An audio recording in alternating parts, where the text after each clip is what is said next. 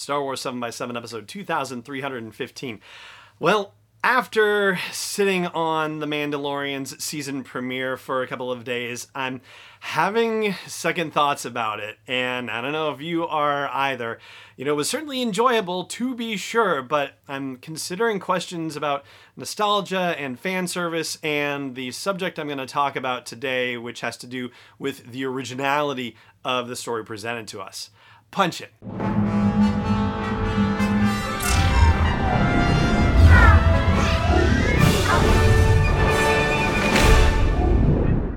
Rebel Rouser. I'm Allen Voivod, and this is Star Wars 7 by 7 your daily dose of Star Wars joy, and thank you so much for joining me for it.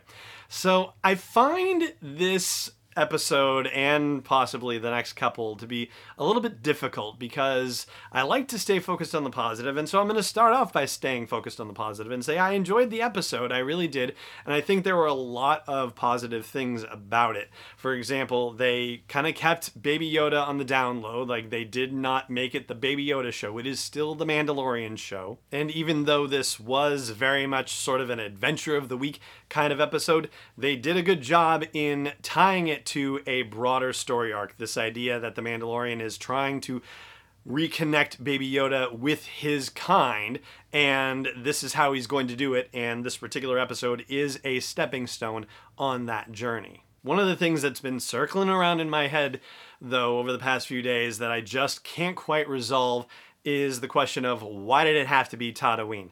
And I know why it could have been and was, and we'll get to that momentarily. But in fact, actually, let's just get to it right now. So, the reason why is because there's a loop to be closed, and that has to do with the fact that Mandalorian armor exists on Tatooine. It was worn by Boba Fett. We know from other stories that it was taken by a guy named Cobb Vanth, who we meet in this episode. And so, yes, it is addressing a storyline that in the canon chronology is five or six years old in the timeline that you and I are living in. It's a 37 year old story with an update given to it about five years ago through the Aftermath novels by Chuck Wendig. But that didn't have to be the case, right? It could have been any other planet, it could have been any other person in any other set of Mandalorian armor, right? And it still would have been the same story and it still would have been a satisfying story just by itself, right? If the Mandalorian showed up on some random planet and there was a guy who had taken taken on some Mandalorian armor, but wasn't himself or herself a Mandalorian. And they faced each other down, and then there was a bigger threat that the Mandalorian decided to help this faux Mandalorian, if you will, defeat and make the barter arrangement for if you help me beat this crazy giant thing, then I'll give you the armor, right? That storyline would have worked just fine for this episode. It didn't have have to be. That's so hysterical. I was actually going to pronounce Tatooine and then I extended it to the have.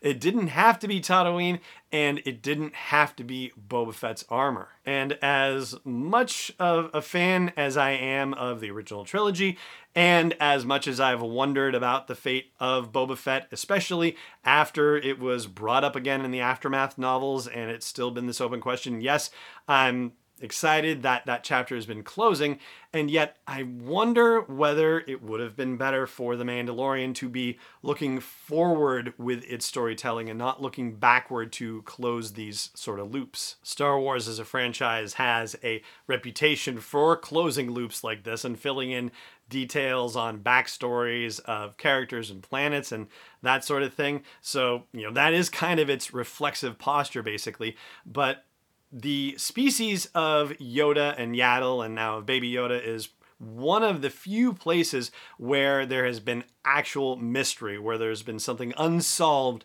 in the realm of Star Wars. And I feel like it would be nice to have more of those elements, more places where you and I can fill in the details ourselves. And we can bring in our own wonder and our own imagination to these stories. The fact that they seem to feel like there's a necessity to fill that story makes me a little nervous. I still want Baby Yoda's species to be utterly mysterious. I hope that we don't learn that there is some databank somewhere that you know maybe Luke Skywalker discovered in a Jedi temple that's going to tell us all about him. No, I still want that to be a mystery. And I think the presence and necessity of mystery is one that is kind of unappreciated, not just in Star Wars, but in storytelling in general these days. Now, before I wrap up, I do just want to give a brief public service announcement, if I may, since today is Election Day in the United States, and as I'm recording this, the polls are still open all across the country. It's still early where we are here.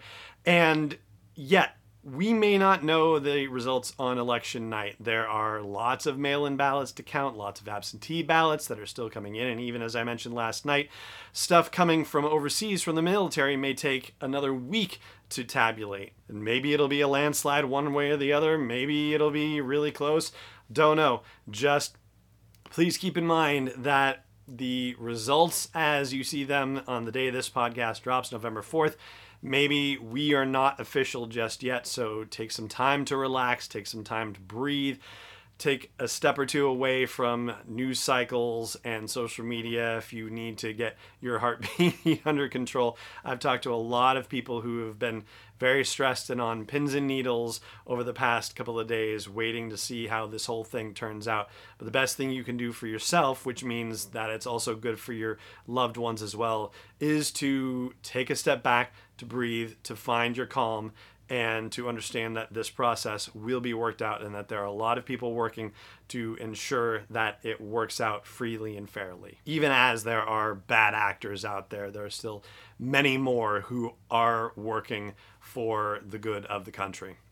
All right, so with this whole notion of whether you know they should have gone back to Tatooine and whether they needed to fill this particular story in or whether they could have just invented their own story. I want to know what you think. Is this something that you feel like should have been more of original story, original characters, or do you like the fact that they went back and closed this particular story loop? Not necessarily the fact that, oh my gosh, it was Boba Fett's armor, just the notion of whether you liked that they were closing a loop that had been left open for a while. Let me know wherever you find comments for this post, whether it's on Facebook or on Twitter or on YouTube or at homebase at sw7x7.com.